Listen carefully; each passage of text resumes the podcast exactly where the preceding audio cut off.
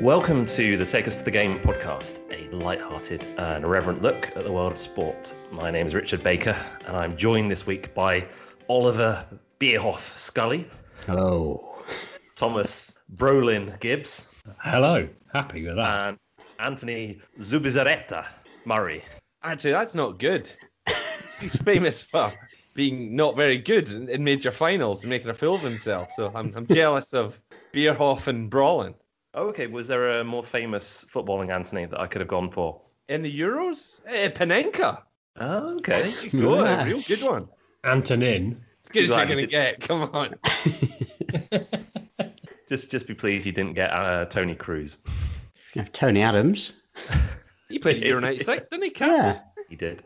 And we're straight in with uh, the Euros chat this week because, of course, we're on the eve of Euro 2000. Even though the year is 2001, we're still uh, Euro 2000 in, in UEFA language. Uh, Is- do you want to do you want to add 20 years to those dates? What did I call it? 2000 and 2001. Yeah. Did I? Euro 2000. Already, we're into the nostalgia. You've missed, I'm trying about. you've missed 20 years of hurt. What you mean? England haven't won one in the last 20 years. Have you been in a coma? Oh, yeah. next thing you're going to tell me that City are still rubbish.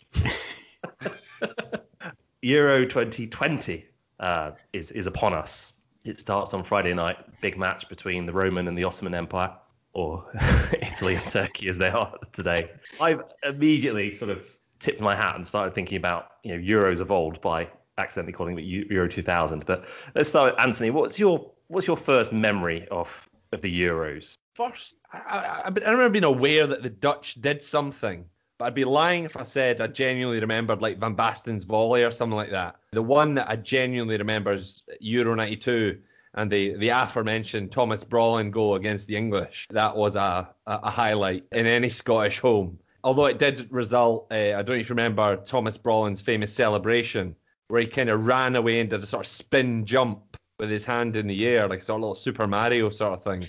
And I remember attempting that the next day in the school playground and botching it and falling spectacularly. And we had no grass. This was all tarmac. So I ended up with like cut elbows and stuff. So you get the last laugh, yeah, as I bask in English misery. How about you, Tom? Uh, I, I don't know if I'm older than Tony, but I, I guess I am because I do remember 88. And I seem to be rem- mostly remember being fascinated by hair and Ruud Gullit's hair Yeah. ho- casting a spell over me at the age of seven, I suspect.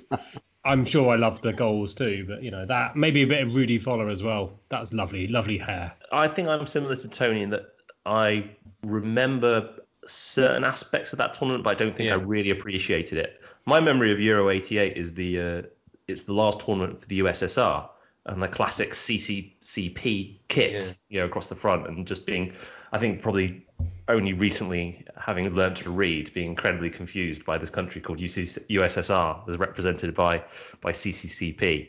But for me, it is the '92 World Cup, and that that horrible game against the Swedes that that we lost because prior to that, my only experience of international tournaments was You've called it the World Cup now. how am I doing? Euro 92, when my own experience of international tournaments before that had been Italia 90, and I always just assumed that England were going to be good in international tournaments, and then to see them lose to the Swedes, having having I think taken the lead through a David Platt goal, and then losing 2-1 and getting knocked out, uh, yeah, it was pretty disappointing. How about you, Ollie? Yeah, I, rem- I remember. I remember '92. I don't. I don't remember uh, '88. And I, I think, like you, I sort of remember the excitement of uh, of Italia '90, and it's sort of it being a big deal. And some members of my family that really weren't into football still allowed us to listen to it on the radio. And so I kind of like got the impression that that was a big deal. And then '92 sort of came along, and it just just seemed like a, a, a damp squib from a very early stage. It's like, oh, I thought this was supposed to be supposed to be good, and then having to sort of realise that okay, there is a rest of this tournament which is sort of gonna gonna trundle on, and you can you can follow the rest of it. But England are not no longer at the party. So I had to come figure out how tournaments worked. You know, should have. It was, it was a good life lesson though. And, and I think the 92 was the last of the eight team format because then in 96 it went to 16 teams. In the time we've been watching football, we've established we all got into it around 1990. You know, the World Cup has really only been won by the big teams in that in that period. Whereas, you know, three out of the last seven Euros, I guess you could say quite upset victories. Denmark in 92, Portugal uh, in the most recent edition, and then you know, Greece in 2004, which, I mean, it was an underdog victory. I mean, it was defeat for the concept of football. But what, what, Anthony, what do you think it is about the Euros format that, that sort of lends itself more to upsets than perhaps other tournaments. I'm not sure about the upset. I didn't, I'd not really thought about that. You know, with Ronaldo's generation of Portugal, you know, we can hardly write them down as diddies. And it's actually only in the fullness of time, I think, if you study football, you realise how good Michael Laudrup was. Although he actually, now that I say that, he missed Euro 92 the, the greatest Denmark player of all time missed the tournament and his little brother goes and wins it. So that must rankle. But yeah, Schmeichel and stuff were, were good, good players. Uh, but yeah, that that is obviously an upset. Uh, was Schmeichel already at United in '92? Not at the United then. He might have moved after the tournament or hmm. something, mm. but it was, it was, certainly close to it. Did he get signed off the back of the tournament? Did he? That makes no, sense. No, I think it. I thought it took another year thereafter. I'd have to look it up though. So yeah, answers on a postcard. But I'm fairly sure he wasn't there at United at that point because there was still a goalkeeping competition by the by. But that used to be one of the things about international tournaments that perhaps you don't have so much nowadays is that somebody who performed well in a tournament could then get a big money move off the back of it. You think of like um, Karel Poborský in '96 for the Czechs, then moving on to United afterwards. I'm pretty certain that quite a lot of clubs signed up Greece players after after 2004. I mean, that, that is a club shop's dream, isn't it? Because if you're paying if you're paying to put put names on the back of shirts and you're paying like 50p a letter, what you want is a, a new Greek signing, your big overseas star, and you're going to get like extra 20 letters on the back of the shirt. I'm going to pull myself up as well because I've just looked. Schmeichel signed for United in 91 uh, having having ripped you for saying tw- taking 20 years off this whole thing and pulling up the World Cup, I've now absolutely paid my penance, I hope. But that probably explains a lot of United's success in the 90s on Ollie's theory. Schmeichel's a lot of letters, comes in 91, going to sell a lot of goalie jerseys, which are already exactly. more expensive. Bankroll the Cantona transfer, and it all makes sense. Yeah, they, they used the money from Schmeichel's shirt sales to build the big megastore. and then after that, that was, you know, decade of domination. I'm trying to remember whether or not, because I'm thinking of the Greek players. Bolton Wanderers had Stelios Giannakopoulos or whatever. I can't. What did he have in the back of his shirt? Because if it was he just, just Stelios, massive, he just had a massive shirt. if, if, if he just had Stelios, that might be the difference between your Bolton eventually going to the wall and not. You know, had he had they gone with the full name, they might have had some extra money I in think, their coffers. I think he had it in Greek letters. It just looked like an equation on the back of his shirt. And but, there were plenty of more exciting Bolton players to, to his shirt you'd probably buy ahead of his.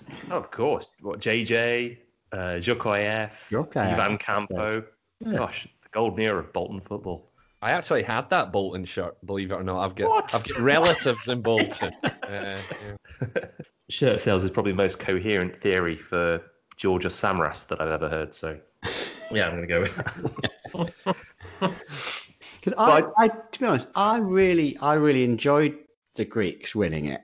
And I know, I know you didn't enjoy the style of football, but the World Cup before Brazil had won it, and it was a bit. I sort of found that a bit like, oh, it's Brazil again. You know, get, making it a bit boring. Brazil winning it, uh, and I kind of, I, I'm not a huge fan of the sort of some of the hype that goes goes around Brazil teams. So Greece winning the Euros felt like it was sort of two fingers up at you know the the sort of big nations winning tournaments. Like well, Brazil, you can win the World Cup, but, but the Greeks win the Euros. And somehow that sort of felt quite um, quite restorative.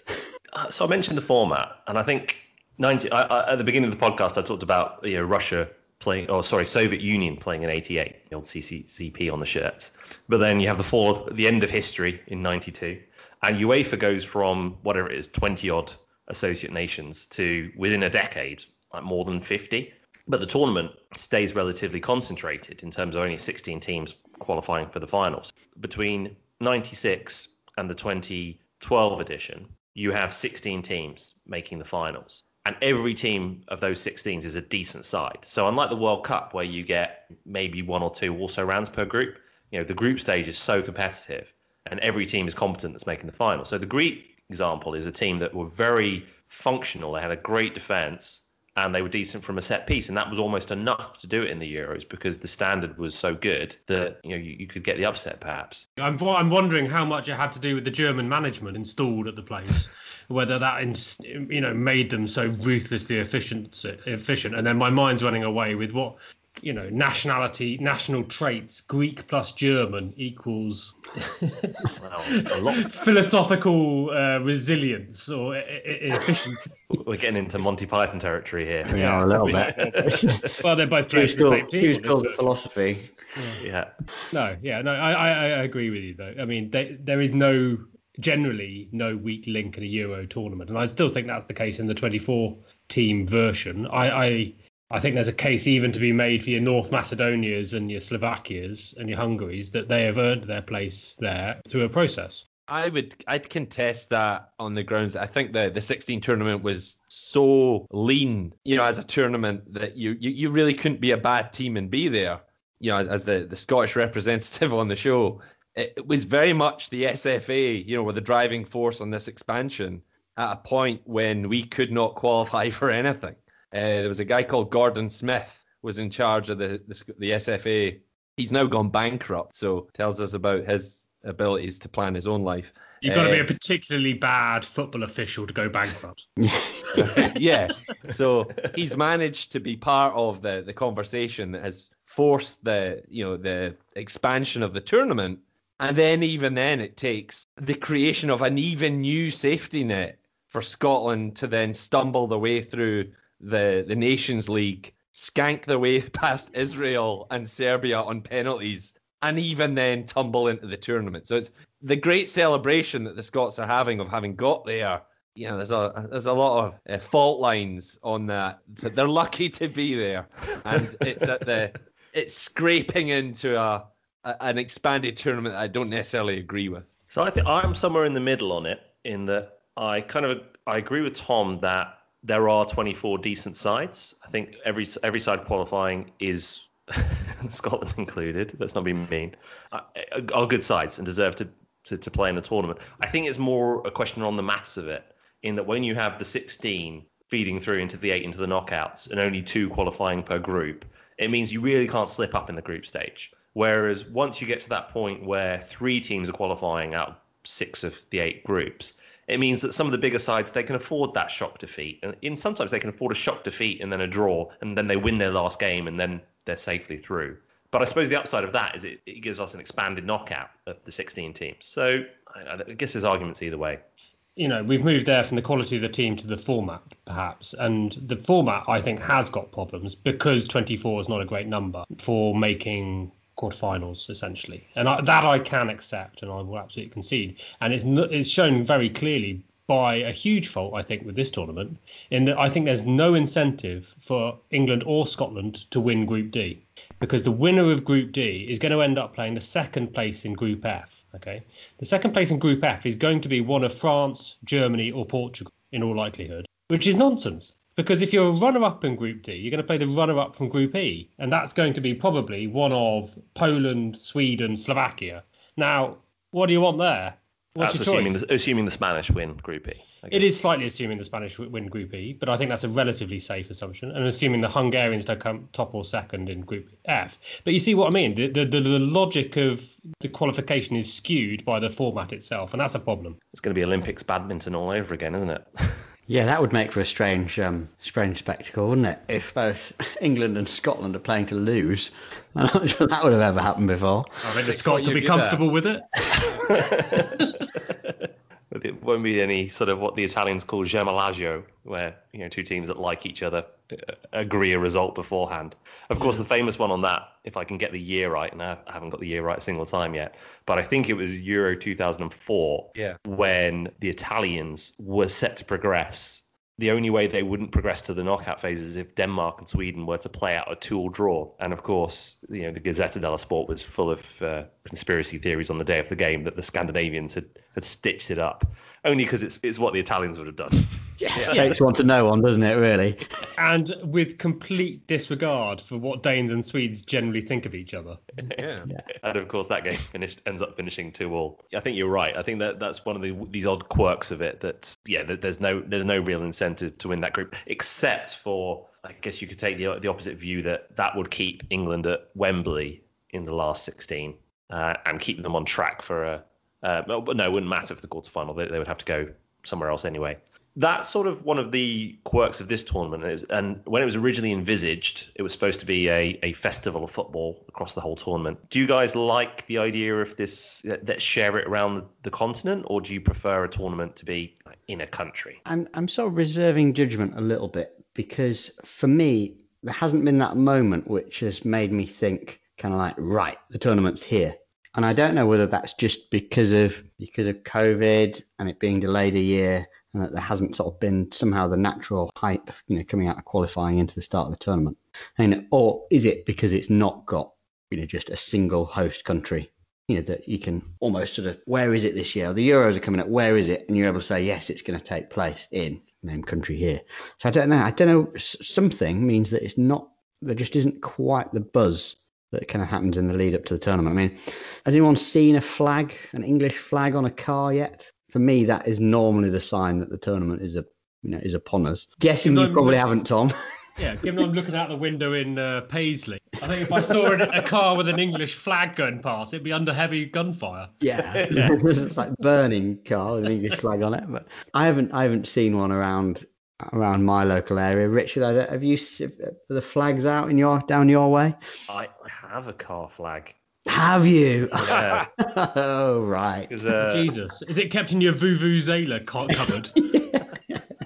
We're having some painting done, and uh, and the, the, the guy had a spare, so I've got. I've got oh, so you didn't you claim you didn't buy it? You. No, I, did, I didn't buy it. I mean, it's just about the only time it's acceptable in England to uh, to put the flag of St George you know, anywhere is during an international tournament, and even then you're on slightly shaky grounds. But I think you're right. I mean, in a sense, if England, I'm not going to get ahead of myself and say that you know they get all the way to the to the final, but the the track is there for them to play six out of seven games at Wembley. So to all intents and purposes, it is a home Euros. But you're right, it doesn't feel that way at all. Where's the uh, final? Wembley. So I guess you, I compare it to the the to Euro '96, so the last home tournament.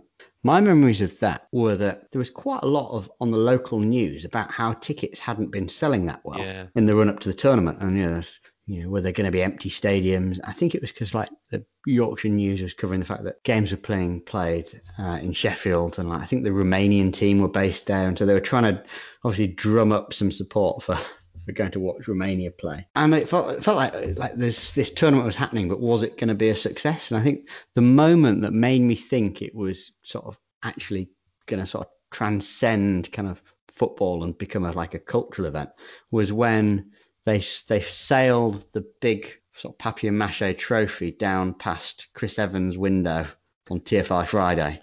Do you remember that? yeah. They got it on a, they obviously they got it on a barge and then sort of negotiate they could have it for the have it for the day. And that's that moment made me think, okay, actually, this is not just you know football that's turning up on grandstand, but it's turning up on kind of like football. It's turning up on like chat shows and in in between bands on TFI Friday, and therefore it's somehow it's actually part of what everybody is is watching this summer, and that's kind of how it how it then played out. Obviously, with success on the pitch as well. When it's in a single country, it becomes a, a, kind of a touch point for the tournament in terms of the branding of it, the feel of it. And I'm thinking, I'm probably going to think more of World Cups than Euros, but I'm, I'm thinking like Italia '90 and you know Pavarotti through to Ode to Joy with the with the German World Cup, and then and then in Russia you had sort of the, the Basilica in um, Red Square was like the backdrop to all of it, and that sort of gave a, a, a kind of a brand to the tournament mm. in a way that you don't quite get with this one. For many years, I really struggled to call any other Euros tournament not Euro 96. Like, where's Euro 96 going to be this year? yeah, yeah, that's never afflicted me. that interestingly, that was the first European Championships to actually use the Euro year sort of name. They'd already always previously been, you know, the European Championships of 1992 or whatever. There you go. So branding was deliberate and branding clearly worked. worked. on you. It did certainly work that, on me. That had a papier-mâché barge in your soul. But it's the smaller things about it that I really like in terms of where teams base themselves in the host country. You know, there was debates in, in England over where they were going to set themselves up for Poland, Ukraine, and I think they ended up putting themselves. It was Krakow. that was it. But for this one, obviously, you'd have thought most teams are going to stay in their home country for their training camp, wouldn't you? Well, mm-hmm. Croatia and Czechia, as I'll call them, that's the, the modern label, were both scheduled to stay in nice hotels in Scotland. But because of COVID restrictions, both pulled out just a week ago, maybe two weeks ago. So Yeah. they're both going to commute from their, their home bases, and obviously, you know, Scotland are going to the, the Scottish economy is going to miss out a tiny bit of money, I guess, or relatively tiny bit of money. Yeah, it would have been, it would have, you know, I'm sure staying in St Andrews would have been nice for the Croats. Can't imagine there's many golfers in the, the group. I don't know if you saw this, uh, Tony, but Scotland will not be staying in Scotland. No, No, they've set their base camp in. They're going to be in Middlesbrough for the tournament. Really? logic behind that. What? Scotland class, as I like. To. It's the most Scottish place south of the border, possibly. I'm, I'm No, not I'm- sure because I, Why, why are they doing that? Honestly, Why are they doing that? I heard on the radio earlier today that they, they're going to be near Middlesbrough. I can understand the rationale from Steve Clarke's point of view of maybe get them away from the coun- the host country. So Get them away from Scotland. get, What are you well, trying to say? well, get them away from sort of you know the fans and you know friends and family and Yeah. just a little bit outside that pressure cook environment. And then Steve Clarke has obviously had most of his professional career either playing or managing in England, but it's not like he's at I don't know Chelsea or Reading or any of his other teams. I'm not sure why Middlesbrough, but yeah, it did, did strike me as slightly odd that Scotland have decided to base themselves in, in England for the tournament. I guess it's just to make it feel like an event. You know, otherwise it'd Yeah. just be like a qualifying international, and it, you know maybe the players would just go through the motions, and where's that got us? So- a great, great track record on that front.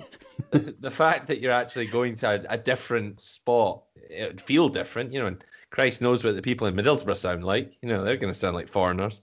yeah. Anthony, there's- there's a possibility you might get to one of the games, right? A small chance. I knew there was games in Budapest, but I thought they were midweek games. But I've since learned potentially France, Hungary, and Budapest is on a, a Saturday night, which I It's- could I could get down there on the Saturday morning or the Friday night and get back up on the Sunday. So I could easily get that, and it wouldn't affect work at all. So not guaranteed, but not impossible. It's probably worth saying you are based in Central Europe. Yeah, sorry, I'm otherwise- like in Bratislava, so it's popped down to Budapest. You know? Miles from Budapest, as the George Ezra song began. I mentioned that because I know you've been fortunate enough to attend some tournaments in the past, and I was fortunate enough to get over to a couple of games at the 2016 edition in France. It's quite a different feel to tournament games than compared to even say club football, wouldn't you say? Yeah, definitely. I mean, the, the festival element of it is wonderful, you know, as a football fan. The game I went to Euro 2008 was in Innsbruck, an absolutely idyllic little town with, you know, mountains on both sides. Their fan zone was on their Olympic ski jump.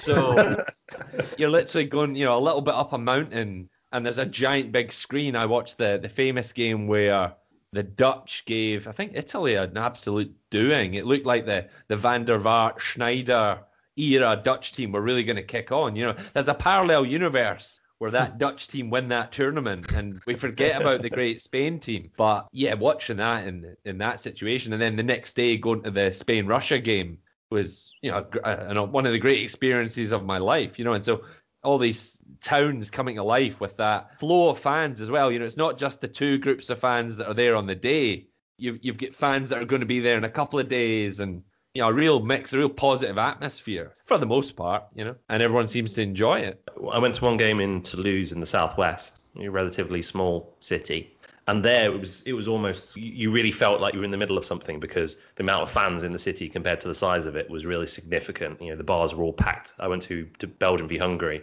in the in, in the round of 16, and they were all packed with with Belgian fans and Hungarian fans, etc. But then I went to Italy, Spain in Paris, and there it felt a little bit like Paris was such a big city, it almost just swallowed up the tournament. And you know, the game for those who aren't familiar with with Stade de France, it's it's so far out of the city centre that it was it was just any other day in Paris. Even though they had a fan park in front of the Eiffel Tower, you know, Yeah. even that took took some finding. So I guess it's quite dependent on on where you are in the country and how much the city puts an effort into putting the games on. Yeah, because I, I mean to skip over to a World Cup, I was in Germany in 2006, and you know to be at the Brandenburg Gate, you know which has a giant TV attached to it for the week. You know the the, the goal, the game when Joe Cole scored the great goal against the Swedes. Yeah. it was a two-all mm. draw, maybe a three-all draw. I'm not sure. Two all, two all draw, yeah. Two-all draw. Henrik He's- Larsson, of course, with a last-minute equaliser. Have that. Yeah, that, I mean that's just an awesome experience. You know, being in front of the the Brandenburg Gate with you know, thousands of people. You know, hard to imagine it. You know, after on the wrong end of a year of global pandemic, but I look forward to days like that again. Yeah, one of my um one of my lasting Euros memories was I watched the England versus Portugal game at, at Glastonbury in 2004, and I don't I don't know whether it was the Wednesday or the Thursday, but at that point you you could go to the festival site, but there were no bands on, so everyone had turned up, and the only thing to do really was to to watch the football. They put it on the pyramid stage. I think they said that they, the estimates were that there were 65,000 people there, and I think that's an underestimate because that's probably based on how many how many sort of paying festival goers were, in, were inside there. You know, there's always a lot of people that haven't paid. You know, and also you know clearly all the road you know all the roadies, all the road crew, all the lighting guys. You know, there were no no no stages were being set up. Everyone was watching this game. I think there were, you know there were more people watching it there than there were watching it in the ground Yeah. which just you know just a, a weird experience really to just be in such a big crowd. Obviously, only regret was that England losing the shootout, and it's you know, everyone then has to slink off and get a you know a cider to you know, to commiserate themselves, rather than you know just the idea that those 65,000 people would just go nuts when the winning penalty goes in. That would have that really would have been something. I watched that game at an airport, and I thought I'd timed it such that I could watch the whole game. But of course, it went to uh, extra time, and I had to go and catch the flight. It was a flight back to to the UK. On the flight back, the captain came over the tannoy and said that England had won, and we're in the semi-final. So I had an hour of uh, of joy on the flight and was looking forward to whoever they were going to play in the second semi-final. And then the mood when we landed, I immediately realised something was up. Yeah, it was sort of like Schrodinger's cat, you know, for for an hour in my life, England were in the semi-final. You're hoping that So- plane had crashed. Who would you fly with? Air, with the air, air tap? Yes. Cheeky Portuguese captain. Oh, wind up with. That game, I was working in the, the only job that I've ever been fired from.